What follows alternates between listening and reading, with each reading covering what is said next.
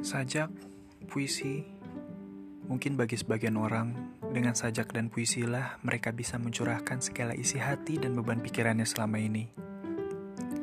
Dan inilah caraku untuk menyampaikan perasaanku, rasa yang akan selalu ada dalam kehidupan kita. Maukah kamu mendengarkan perasaanku? Akan kusampaikan padamu.